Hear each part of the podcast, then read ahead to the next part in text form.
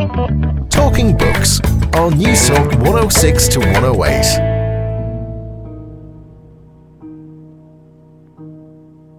If you ask somebody whether they think things are, are getting better, chances are they'll say no. But on the other hand, if you look at the grand sweep of history, actually things have, have improved enormously. So it's a difficult one to, to balance.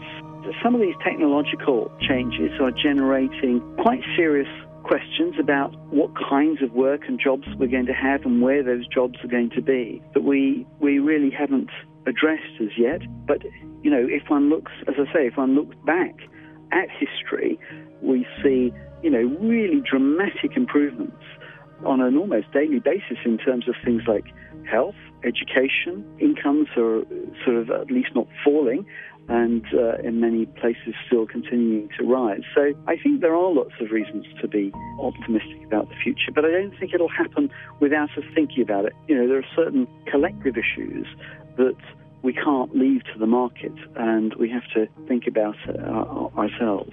Does marriage make us happy, or do happy people choose to be happy? So asks economist Paul Anand in his new book, Happiness Explained What Human Flourishing Is and What We Can Do to Promote It. Hello, how are you? And you're very welcome to Talking Books. I'm Susan Cahill. It's lovely to have your company this evening. Well, on tonight's show, we're going to meet with two thought provoking writers one a novelist, the other an economist. Writers of great integrity, wit, and perspective. Paul Anand talks me through the latest global research on human well-being. And Jenny Hartley pieces together the selected letters of Charles Dickens, published by Oxford University Press. This is a show about friendship, communication, and social equality. But first, marriage, life satisfaction, and all the juicy stats.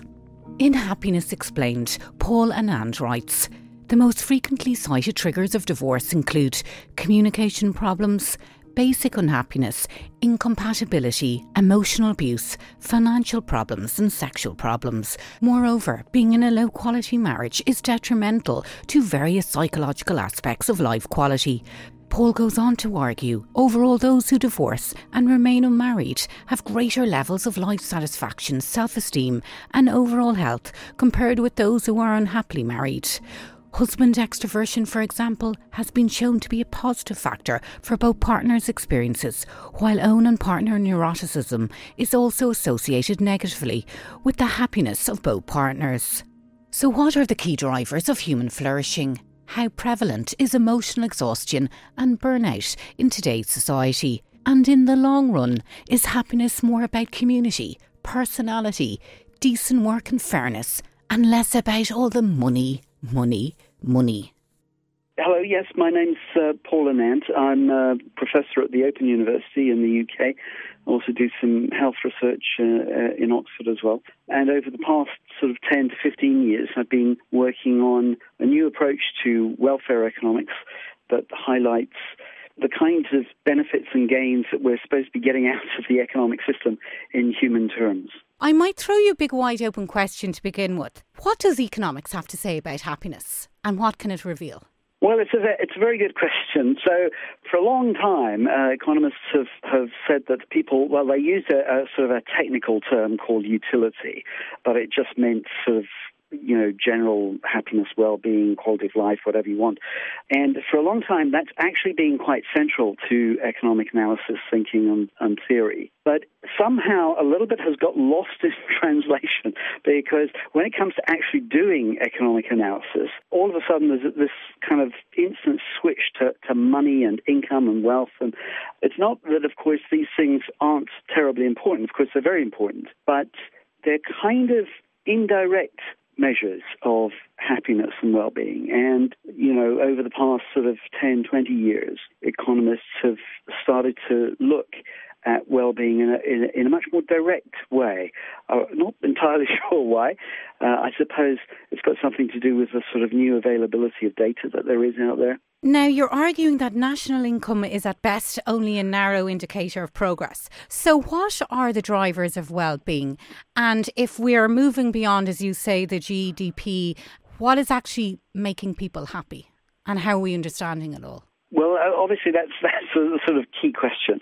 Uh, for for a long time, when when you say the word happiness, psychologists have focused on emotional states. And of course, emotional states are, are, are, really important. But as soon as you start talking in those terms, then people, other people, other groups, philosophers, for example, say, well, you know, what about the kinds of judgments and rational judgments that people have? Social scientists in general are saying, well, what about issues like equity and fairness and inequalities and, and poverty? What about these external things? So I think actually we're we're sort of moving to a, situation where you know the, the, sort of in a way the the kind of academic specialized understandings of happiness are perhaps moving closer to what what everyone what sort of lay people would think of as happiness in their lives. And and it covers a wide range of things ranging from the kinds of you know, doing things that you think give you pleasure or you think are fulfilling through to seeking certain kinds of experiences right up to, you know, being sure that you've got the kinds of opportunities to do things that you have reason to, to value. And they may be things to do with, you know, home life, partners, families. Increasingly, for a lot of people, they're things to do with work. Could it be argued, though, that happiness is related to personality traits and within all of that, your life goals? Well, yes. I mean, personality traits are, are an important issue, and there are studies that say that genetics counts for some 50% of people's kind of expressed happiness, but that still leaves the other half. So, you know, even if personality explains a significant proportion of how happy we feel, there's still a lot that we can do by looking at the kinds of things that we do, the kinds of societies and social structures that we put in place and the kinds of policies that, that governments pursue. So there's so there is a personality component, but there's a lot more to it than that as well. But you could look at education, you could look at job opportunities, you could look at ideas related to gender equality. There's so many variables within it all. And then on a Monday night I could ring a mate and then I would get one answer on happiness. And then on a Friday night, a completely different one. Yeah. So it's, I know you write somewhere that we all have a, our own personal natural level of happiness. So there's a kind of a framework within every given person on how happy they're going to be, inbuilt, so to speak. That's true, and there's a lot of there's a lot of differences between people. So people have their own personal conceptions of happiness and well-being, and actually there are some people who argue, and I think this is a, a reasonable point, that in some cases, you know, you don't know entirely what's going to be best for your well-being, and that happiness can be something that's sometimes best uh, approached somewhat obliquely. There are certainly lots of different things, but I, I think we've also got to recognize that there are some sort of underlying, almost universal things. So one thing I'd point to is the is what I call the FACE principle. So fairness, autonomy, community, and engagement. And if you look at all the evidence, and not just in adults, but in very young children and in people as they get close to the end of life, you see that these four things crop up time and time again. Now, some of the stuff you write about in relation to cohabitating couples and marriage, I found rather surprising. Some not very consoling at all. You write cohabiting raises the probability of being in the middle happiness group, while marrying at a later age is associated with being in the lower marital happiness group. Furthermore, it has been found that husbands doing a greater proportion of housework or reporting equal decision making were more likely to being in the high marital happiness group, as were those who reported greater beliefs in lifelong marriage or religion. Can you talk me through all of that? Because I would have imagined that as you get into your 40s and 50s, you'd be way looser and way more flexible and way more realistic with your expectations on relationship and marriage. So if you're going into your second marriage, that maybe your eyes are wider open and a bit more realistic. That might be true. I think some of these things are just talking about sort of general averages. I'm talking there about some of the psychological evidence, and it doesn't always take into account, you know, full long-term histories that people have. Having said that, you know, it may be that there's a certain sort of novelty and excitement in doing things for the first time. That certainly is the case across a wide range of activities, and getting married, having a lifelong partner would be an example of that. Doesn't mean to say that you know you shouldn't you shouldn't get married later on in life. You shouldn't get married again if if that's what you want to do, and it might be the right thing to do, of course. There are one or two strange findings. Uh, so, for example, if you ask parents whether they're satisfied with life or not, a number of studies find that they're just marginally less satisfied than other people. But then if you ask them whether they're fulfilled, turns out they're slightly more fulfilled than others. So there are swings and roundabouts with some of these things. Yeah, that read uh, to me very much a contradiction, but you could look at fulfillment and satisfied, and they're very different things in different ways. One of the areas, though, I did find quite revealing was on marital dissatisfaction.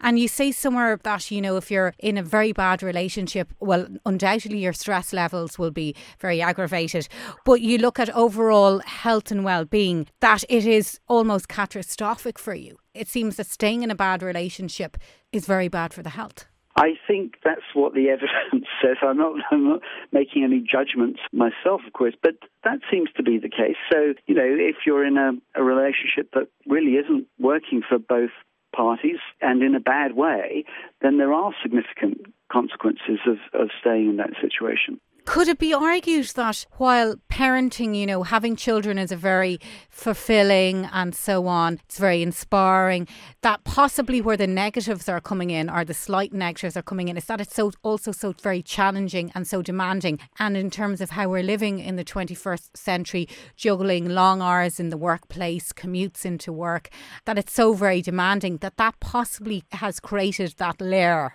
of negativity. I, am sure that's right. I'm sure that's right. In fact, there is some evidence that, that actually the life satisfaction is related to stress levels, so that will be consistent. So the reason that uh, parents are less satisfied with life, uh, and it, it isn't a major difference, but it, it is it is one that's noticeable and people have picked up on, is that actually they are more stressed, there are more demands on their time, and the whole issue of, of work-life balance itself is is quite interesting because in some of the survey work that we've done, we found that you think that people are take work-life balance as, as something being really important, but actually, it's kind of pretty close to the bottom in, in terms of things that people can achieve. And so this is this was kind of quite surprising to us when we, we, we found this. Now, Paulie, some very interesting research coming from Germany on the impact of unemployment on young people the research shows that young people, if uh, unemployed, are three times more likely to suffer from mental health issues or mental health events. So clearly, that's a big message to governments all across Europe and across the world that getting young people active in the workplace is critical to the mental health of the nation. Absolutely, absolutely. And it was one of the things that I, I found really striking in terms of sort of going around and talking to people in other countries and, and uh, sort of other policy making bodies so, for a, long time in economics, we've really emphasized the importance of work as the means by which economies and uh, societies would be productive. Well, that's absolutely fine. But decent work, and, and particularly decent work, is also um, a really important mechanism by which households can become included. And, and increasingly, all these international bodies are emphasizing not just growth, but they want socially inclusive growth. And as you say, the, the kind of personal impacts of unemployment are particularly dramatic for younger people. I mean, you know, they, they can be quite bad at the other end of the age spectrum where, uh, you know, if people are forced to retire when they don't need to and they're still fit and active and they need things to do. But the findings are particularly strong for, for younger people. And it suggests really that, you know, creating employment, creating decent work, enabling people to find, you know, good jobs should be perhaps the most important thing that we value or uh, that um, we take into account when we're thinking about how to design and run economies. What about old age and autonomy? Because we're clearly an ageing society, and within all of that, how some elderly people are being, I suppose, controlled or manipulated by their children or grandchildren or relatives to make decisions about treatment options they could be facing or whether they go into a retirement home or not, or whether to sell their house or not. Lots of different things. So, how important is that in elderly people's overall well being? Having the autonomy to make decisions, whether it's financial, health, or otherwise? Oh, I think that's incredibly important. I mean, if you think about it, we might be still retiring sort of in our mid 60s in a lot of Western European countries. Well, life expectancy now for men and women is, is probably at least 80 in those countries. So you've got 15 years of life when you're not active in the labour market. And so that's a large chunk of your life expectancy. So, you know, why should we not have good quality of life at, at that period? Paul, do you think having good quality friendships and being staying connected with friends can in some way act as a buffer to possibly not as stimulating or rewarding family relationships or spousal relationships? Do you think that's possible or is that deluded? Well, I think I think friendships are slightly underestimated. Whether they can protect you from, you know, serious family disruptions is, is another matter. The evidence seems to suggest possibly really, really strong threats and, and challenges, you know, friends don't take you very far. But having, you know, a small number of good friends is really important. And, and there's also some evidence that actually, you know, as you move around, of course, your, your friendships groups change. But people who do quite well are those who can pick up and develop new friendships in new contexts and places that they go to. So I think it's I think this is a, an example of, of just how, when we look at things like life expectancy, all of these kind of social relations come out as being much more important than we might have thought if we'd just been looking at household and private income and money as our measures of, of well-being. Well, it's clear, Paul, from the book that money does not necessarily make you happier, but it certainly makes some aspects of life easier. Like, for example, if we look at access to healthcare, because if you're on a reasonably good salary, you can afford private healthcare and as such have access to the best possible health treatments. And if you don't have that, well, it's a huge stressor in your life. Yeah, no, absolutely, of course. And health is a very good example where where resources do matter. I, am I'm, I'm quite sure of that. But you know, there are systems where those health resources can effectively be provided to all intents and purposes for, for the most part by the state. And I mean, we, in the UK, we have this National Health Service, which, for all the criticisms it gets, provides quite a, an egalitarian service. Do you think that leaders, government leaders, politicians, policymakers are actually reading the likes of your book and are looking at what the research trends are telling us about society and maybe making more informed and enlightened decisions on how to build fairer, more sustainable societies? Do you think they actually care and actually put in the work to actually inform themselves of the decisions they're making, which ultimately are impacting on our, all our happiness levels? Yes. Well, um, actually, I think this is one of the, the really interesting and exciting things about this sort of area of research at the moment.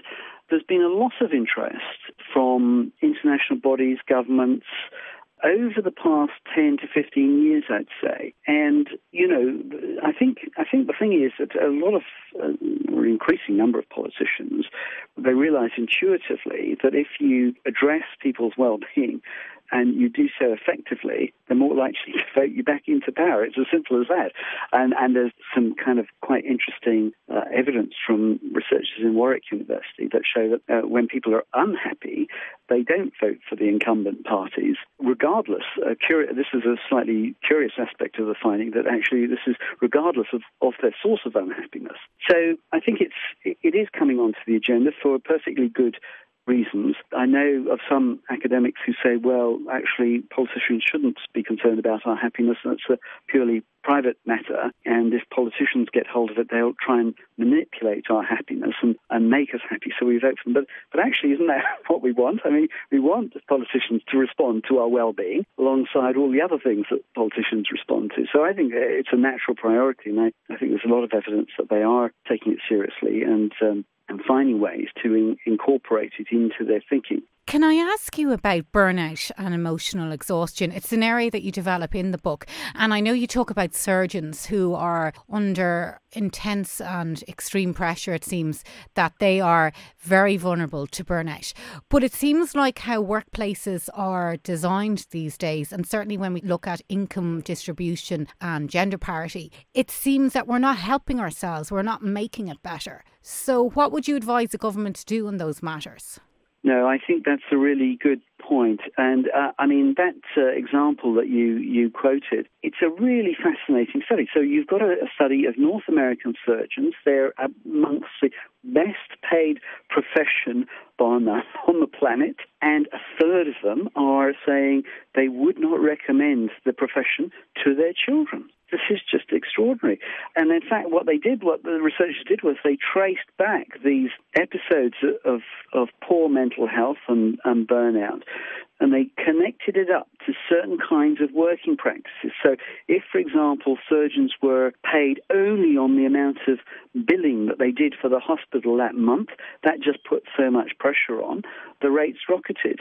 On the other hand, if they had a sort of much more balanced portfolio of work, so they did a bit of research, they did a bit of teaching, they did a bit of consultancy treatment, so they had a, a portfolio of uh, things that they did, then actually the burnout rates were much reduced. So there are things that can be done, and there are lessons that we can learn. I think the really big sort of global international point here is that the more and more you talk to people, people are saying, you know, this is a very competitive field, and now every field is becoming competitive. And, uh, you know, I was talking to students the other day, and they're, they're constantly on LinkedIn, and they're saying, you know, I'm looking, I'm always comparing myself now and having to compare myself against all these other people on LinkedIn. And, you know, there's no way that anyone can have all those skills or attributes and, and so on. So up till now, we've, for a long, long time, we've taken free trade as the be all and end all of global international policy. It has served us well, I would say, probably for at least 200 years. It's helped make things that we consume much cheaper and they're produced much more efficiently as a result. However, we've got to a stage where things are becoming so competitive now that, you know, it's possible to move jobs from one country to another very, very quickly with the internet. You know, so that has negative consequences for job security. And, you know, it just turns out that the single most important factor in terms of whether people are satisfied with their job or not is whether it's secure. So there are some sort of quite important connections between personal well-being from work and things like the whole way in which we think about free trade and international trade and so on that need to be rethought quite fundamentally. But clearly, we're not all living in glorious uh, Denmark, which seems the Danes seem to be the happiest in the world. and there's some serious things at play that we need to deal with. You referenced the Global Gender Gap Index, which was developed by Harvard uh, economist Ricardo Hausmann. And it's very, very revealing and not very good if you're living for women, if you're living in France. It has, um, it has Britain ranked as 18th out of 135, America 22nd, Germany 13, which is, I was a bit shocked by that actually. I would expect expected the Germans to do a bit better. France, an astonishing 57. And Ireland was fifth, I think.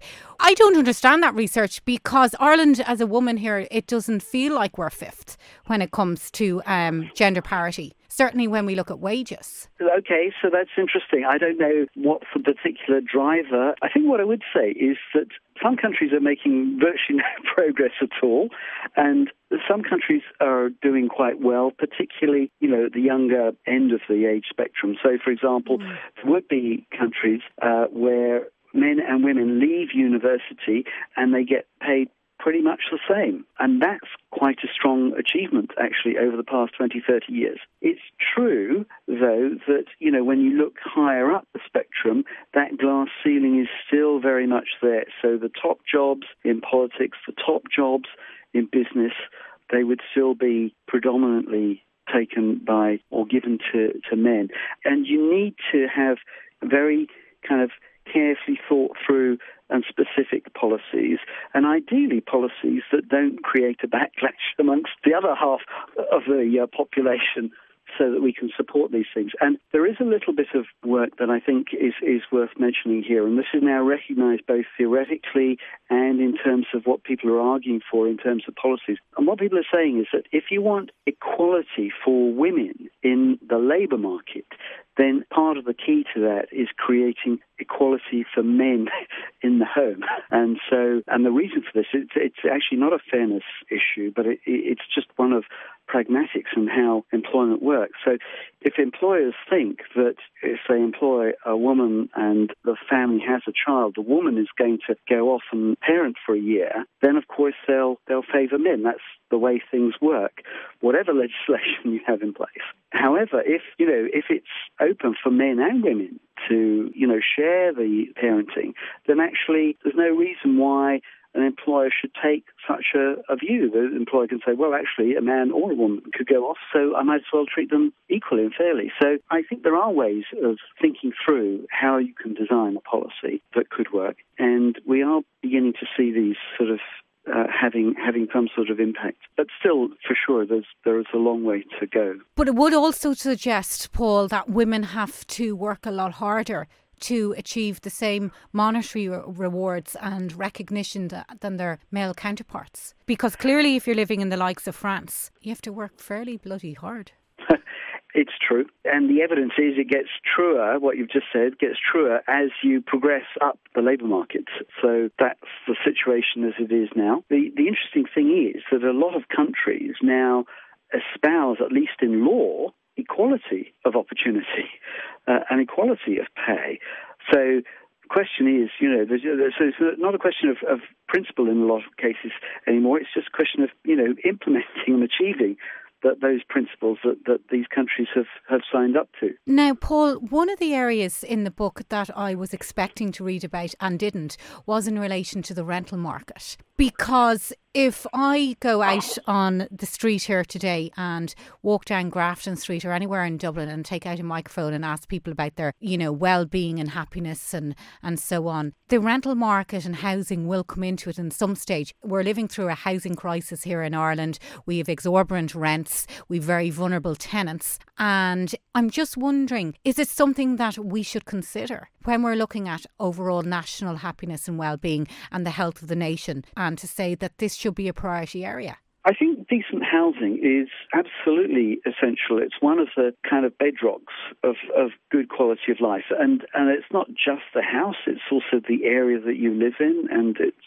the way in which it enables you to engage with work. Rents can create you know, high levels of stress amongst people if they can't afford them. So I think what we want is to focus not just on the rent. Rents are really important if people can't afford. I mean, the ideal situation, of course, I think is that people are able to, you know, afford a decent place live in themselves through their work, just as they have access to decent work, and that should be a part of the whole thing. We're seeing people moving into cities, and I think this is something that you see certainly in capital cities right around the world. You see rents rocketing, and of course, people are driven to these places because they're places where, where the jobs are. So we've got to be careful and mindful about property and you know, get back to basics and see it as a place to live first and foremost, and maybe as a capital asset second. Last question, Paul. Do you think things will get better? in terms of you have been looking at economics and its relationship to so- sociology and psychology and trends and how we're developing and improving and evolving as societies. Do you think things are getting better and have we reason to be hopeful that they will? It's a really good and and tricky question that. I mean, I think if you if you ask somebody whether they think things are, are getting better, chances are they'll say no.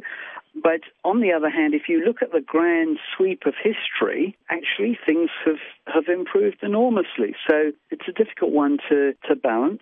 I would say that in terms of the, the kind of institutional expectations, the sort of importance that people attach to things like fairness and autonomy the seriousness with which other people's well-being, welfare is taken in society now, I think these are all really positive things. Having said that, I think some of the some of the structures and some of the activities, some of the changes that we see, you, you know, these are raising questions that we've yet to really address. I think so. For example, you know, if, if you look at all this online business, so kind of the Amazons and the Googles and the eBays, there's nearly only one bookseller, nearly only one search engine, nearly only one auction site, and there's been a big, as I'm sure a lot of your listeners will be aware, there's been a lot of controversy about about sort of where the tax gets paid and, and all of that. So some of these technological changes are generating quite serious questions about what kinds of work and jobs we're going to have and where those jobs are going to be that we we really haven't addressed as yet. But you know, if one looks, as I say, if one looks back at history, we see you know really dramatic improvements on an almost daily basis in terms of things like health, education, incomes are sort of at least not falling, and uh, in many places still continuing to rise. So I think there are lots of reasons to be optimistic about the future, but I don't think it'll happen without us thinking about it. You know, there are certain collective issues that we can't leave to the market, and we have to think about uh, ourselves.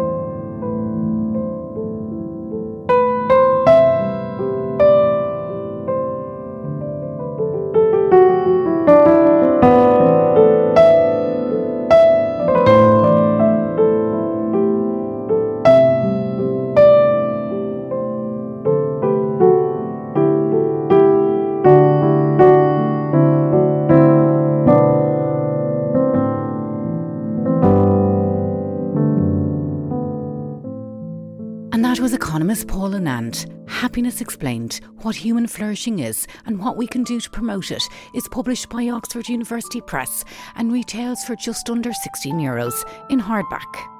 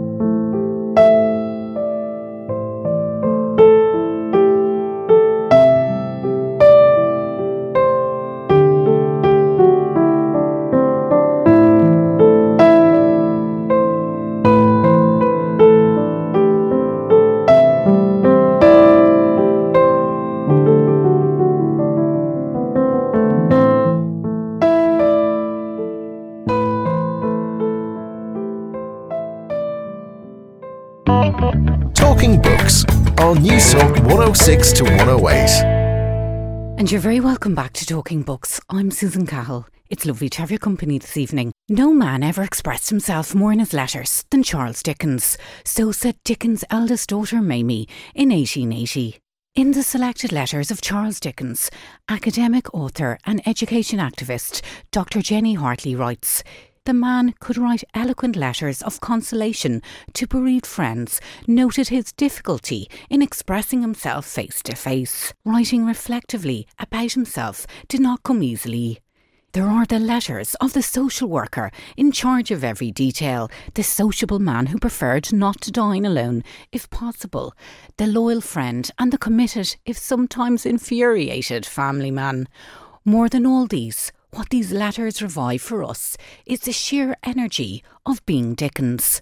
So, what was it like to be Charles Dickens, and why was letter writing such an integral part of his writing life? Hello, my name's Jenny Hartley, and I've been involved in editing the selected letters of Charles Dickens, which has just come out in paperback. And so, here's a really, a really nice one to start with. It's to Daniel Maclise, who was an Irishman. He was born in Cork. And it gives you a wonderful idea of, of, of Dickens's writing life from 1840. He's young. He says, My dear Mac, I've been writing all day and mean to take a great London back slums kind of a walk tonight, seeking adventures in knight errant style. Will you come with me? And, as a preparation, will you dine with us at a quarter before five? Leg of mutton stuffed with oysters. Reply yes, always and ever, Charles Dickens. I mean, what a great letter to get. Jenny, can mm. I ask you, would it be fair to describe Dickens as a compulsive letter writer? I think somewhere in your introductions you describe his compulsive restlessness. Mm, mm, he definitely was a compulsive letter writer. I mean, he didn't have to write all the letters he did. Obviously, just really enjoyed it, especially to his friends. But he wrote to all his readers who wrote in, you know, and he always liked to write back quickly. So he, no, he definitely had that compulsion, but he enjoyed it. I mean, it, you know, it was something he really, really enjoyed. And of course, he was very good at it it. And he, he always took pleasure in writing, I think. He never says it's a chore. Now, you start the selected letters of Charles Dickens on a hugely fascinating note. You write, had it been up to Dickens, the section of this letters would not have appeared. he was a great destroyer of letters, mm. especially towards the end of his life. I suppose mm. that was very understandable after his marital breakup. Mm, yes, and after his breakup, he had this massive bonfire, destroyed everything, all the letters that were written to him, and they all went up. And some people think it was the most expensive bonfire in English literature. Of course, you can't burn the letters that you send to other people. And because he was famous so early, people always kept or most, you know, a lot of people kept letters that he'd sent to them. And of course, he got increasingly secretive as he got older. But on the other hand, you see, he did write a lot of letters to Forster, his friend John Forster, and he knew that Forster was going to be his biographer because he sort of appointed him, really. Uh, and he never said to Forster, don't use my letters. So maybe he was sort of having it both ways as well. Yeah, I didn't know much about Forster until I went through the letters and over a few evenings mm. just charting their mm. friendship. Mm. Their, mm. They had a friendship, they had a professional relationship. Mm. He was mm. his literary sounding board, trusted confidant they had a remarkable friendship. Oh, absolutely. And Forster says this thing after Dickens died about, you know, the light has gone out of my life, there's nothing left. It's very, very touching. I think the, the friendship did sort of wane in later years, partly maybe because Forster married and I think, you know, things changed. But um, no, they were very close. And he used Forster, as you say, as a sort of sounding board. He used to send him manuscripts so that Forster would look through them and, and sort of help read the proofs and so on. So he was tremendously important. He had close relationships actually with other literary figures as well, like like Thackeray. And he also, I mean, it's very funny. He obviously could lose his temper. Dickens describes him once at the dinner table looking like an exploding salmon. So he obviously could could go over the top sometimes. Yeah. And he wrote a lot to Elizabeth Gaskell and also to George Eliot. But one of the correspondences I was very interested in was with Scottish philosopher and writer Thomas Carlyle. He did a lot of soundboarding with him also. I think Hard Times, Tales of Two Cities. Mm. He mm. really valued his opinions, mm. how he, his criticisms of his writing. Mm. They had an amazing intellectual relationship, didn't they? Yes, I think uh, Carlyle was something of a mentor to him. He was an older man. He had this sort of philosophical, you know, take on life and, and so on, and analysis of what was fundamentally wrong with the age. You know, that we've become mechanical in head and in heart. You know, that this is a very material age. And of course, Dickens agreed with him. And Carlyle had done a huge history of the French Revolution, which Dickens said he'd read, I don't know, 39 times or something, and used uh, very much when he was writing A Tale of Two Cities. So when he writes to Carlyle, it's very much hoping for Carlyle's approval. He also got on very well with Jane Carlyle, Carlyle's wife, who was a very intelligent and, and lively woman. So there is this sense of here's a couple whose both of whose judgment I, I really respect. Yes.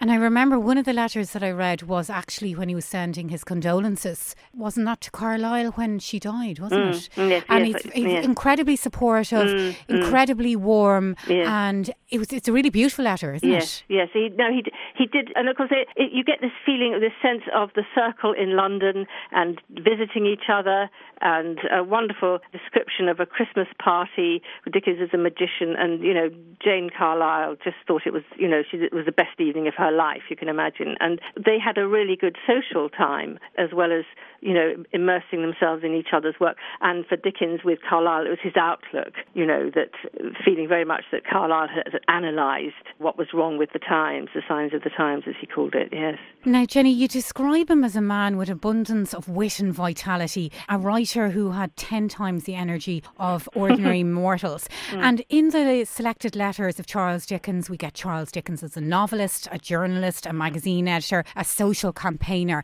and a father. And I was humbled by some of his letters to his children. Now, mm. there's some very tricky ones to his brothers, but it seems that the New Testament had a profound effect on his life and mm. his his understandings of the world and offered him great comfort. And when one of his sons goes to Australia, I think at the age of 16, mm. he he talks about the truth and the spirit of the New Testament. Mm. And I was really really taken by that. I wasn't I wasn't expecting that now in the letters. Mm. Yes, he, he wrote a sort of uh, child's life of our Lord for his children, which was later published. He was a very straightforward, if you might say, sort of Christian believer, and really very much in the spirit of the New Testament and, and, and so on, and, and helping others and so forth. And when his children left, he he could be really sort of quite nasty about his sons in a way. He kept saying how limp and feeble they were, but he he would send them off, and when he sent them off, he would always send them with a Bible and a prayer, you know, and say your prayers every night, as I do, and that kind of thing. So very much believing in Christianity as a great prop, you know, and a support in life. And and uh, I think this sometimes gets forgotten. We think of him as a great revolutionary sort of which he was in some ways, and very critical of society. But he certainly had this strong faith throughout his life. And he, as everybody did in those days, he attended church. But I think it was more than that for him. I think he really did find it a great support. Do you think it's fair to describe him as a conservative radical? Because he talks about the truth and beauty of the Christian religion and says that it's one of the unfailing guides in his life. I'm just wondering about that. Yes, I mean, the thing is, though, he is quite critical of clergymen themselves. You know, he can be very rude about uh, when he feels they, you know, they're going on about things and they, you know, they don't really know what they're talking about. Or, you know, if you think of the characters in his novels, who, who Mr. Chadband or something in, in Bleak House, who he, he sort of t- can be quite negative about. So he isn't by any means sort of wholeheartedly sort of everything the church does is right. He can be quite critical, and yes, I mean in lots of ways he's he he is a critical person. He is a radical person, but you always feel that he's on the side of the underdog. I think that's what you always feel about him, and that he's always got a pretty critical idea, sort of eye on on the institutions, you know, that run the country. And some of the letters really show Dickens as a social worker, not just the man who's a great networker. Now, mm. you say you wanted to show Dickens' range as a letter writer, and mm. one of the aspects of that range I thought rather interesting was on the death of his daughter Dora. This was a very unexpected death, and how he writes to Catherine is somewhat peculiar. It's understandable given the context of the time, but can you talk me through that because it's very revealing on his temperament? I might get you to read a little bit of it. Would you mm. mind, Jenny? Yes, yeah, so this is the letter he writes to Catherine in 1851. My dearest Kate, now observe, you must read this letter very slowly and carefully. And I just think that's a really wonderful beginning because you know how we all hurtle through stuff like this. Uh, you must read this letter very slowly and carefully. If you have hurried on thus far without quite understanding, apprehending some bad news, I rely on your turning back and reading again. Little Dora, without being in the least pain, is suddenly stricken ill. She was only eight months at this time. She awoke out of a sleep and was seen in one moment to be very ill. Mind, I will not deceive you. I think her very ill. There is nothing in her appearance but perfect rest. You would suppose her quietly asleep, but I'm sure she is very ill, and I cannot encourage myself with much hope of her recovery. I do not. Why should I say I do to you, my dear? I do not think her recovery at all likely. And so she's, at this point, Catherine's in Malvern, she's taking the waters. She, she's having a treatment because she's not well, so she's in a nervous state anyway. So this is a letter to prepare her for Dora's death, and I think Catherine would read that and know actually Dora has died. So she's got to this long journey home. You're talking about how Forster was close to her, and of course this is true at the moment. At this moment, Forster is sent to collect Catherine, D- Dickens stays at home with the other children. People sometimes say, why didn't he go? But actually, he's with the other children, you know. So Forster goes to collect Catherine, and uh, Catherine, I should think, knew, you know, that Dora had died. So I see it as a very sympathetic letter, actually, that he, he knows that she's going to sort of rush through this letter, but no, stop, take it quietly, and just prepare her for what, as he says in other letters, you know, many have suffered this sort of horrible thing, and we, we've often thought our time will come. You know, this was it. And I, I, I find that letter actually very moving to read. It struck me he was very emotionally smart. Mm. But I think that Catherine pretty much broke down, understandably, uh, on the death of Dora. And mm. Dickens himself found that time in his life incredibly difficult, mm, and also mm. the death of his brother later on. Well, his his his family, my blood petitioners, he called them. They were always after him for money, and of course Dora died not uh, at about the same time as his father died. His father had also always sort of been after him for money and stuff, but he was terribly fond of his father. So th- th- this was not an easy time for him. And with his brother dying, I mean, again, his his were often very problematic. The the death of his his sister actually. I found terribly touching. And he, he, he comes back from sitting by her bed. He was very fond of his older sister Fanny. He comes back by sitting by his bedside, and he writes to Forster a long description about you know the state Fanny's in, and and he says, well, I, I really don't know why I'm writing this.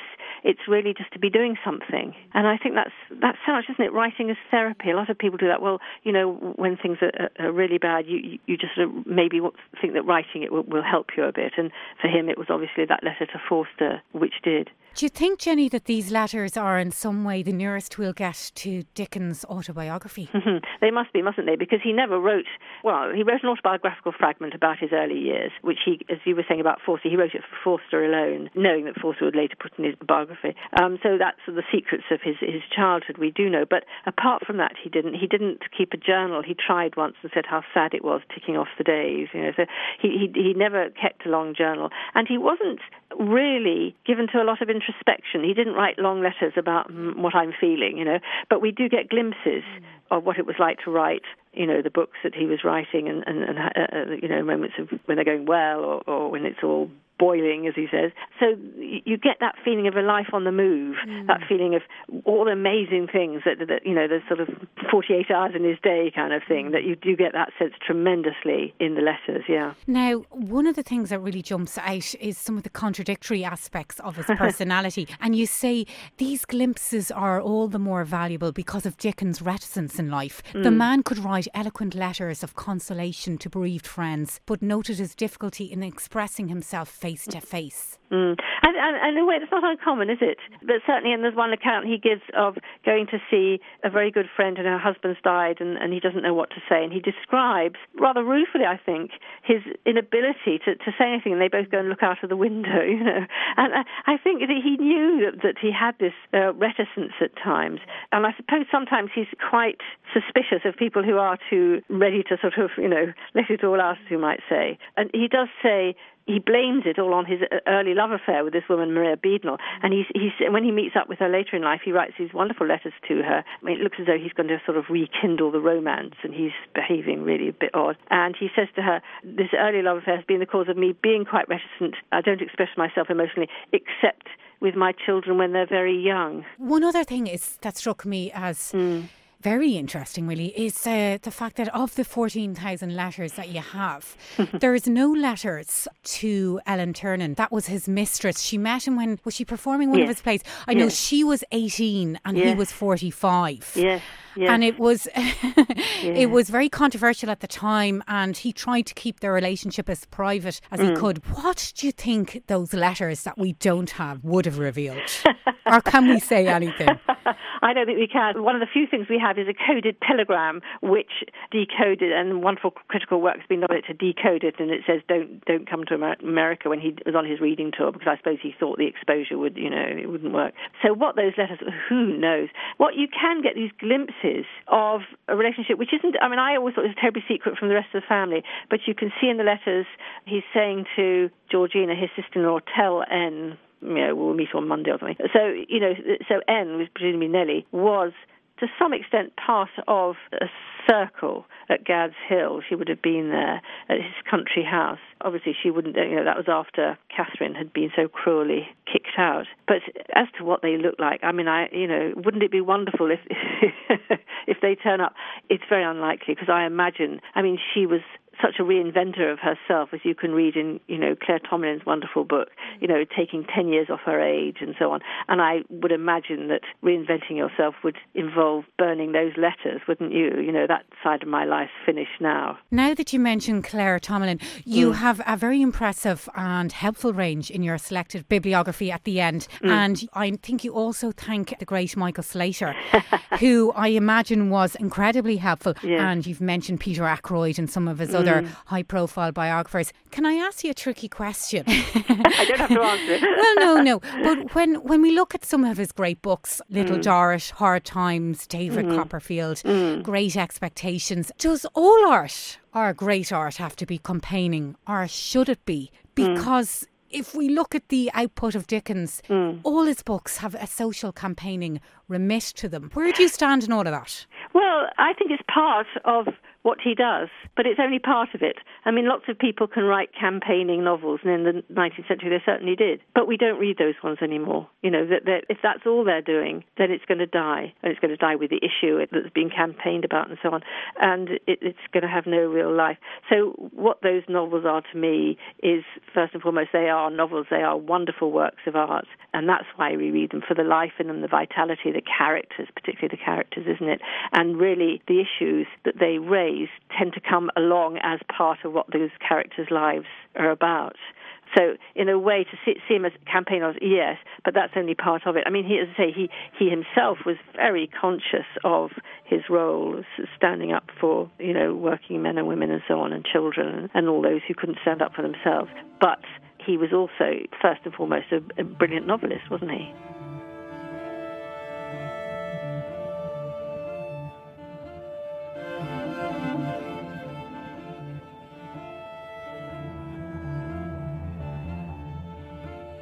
And that was Dr. Jenny Hartley from Roehampton University in the UK. The Selected Letters of Charles Dickens is published by Oxford University Press and retails for in and around 26 euros in hardback. Now, I have to say, hand and heart, these letters are only fantastic. They're warm, humane, and wonderfully intimate. Well, that's it for Talking Books for another week. I hope you enjoyed the show. All that's left for me to do now is to say a big thank you to Ronan Burnock, who helped out with this week's programme, and the lovely Marianne Kennedy on sound. We've been talking books. I'd like to end tonight's broadcast with some stirring words from the great Charles Dickens, from his novel David Copperfield, published in 1850. Procrastination is the thief of time. Good night.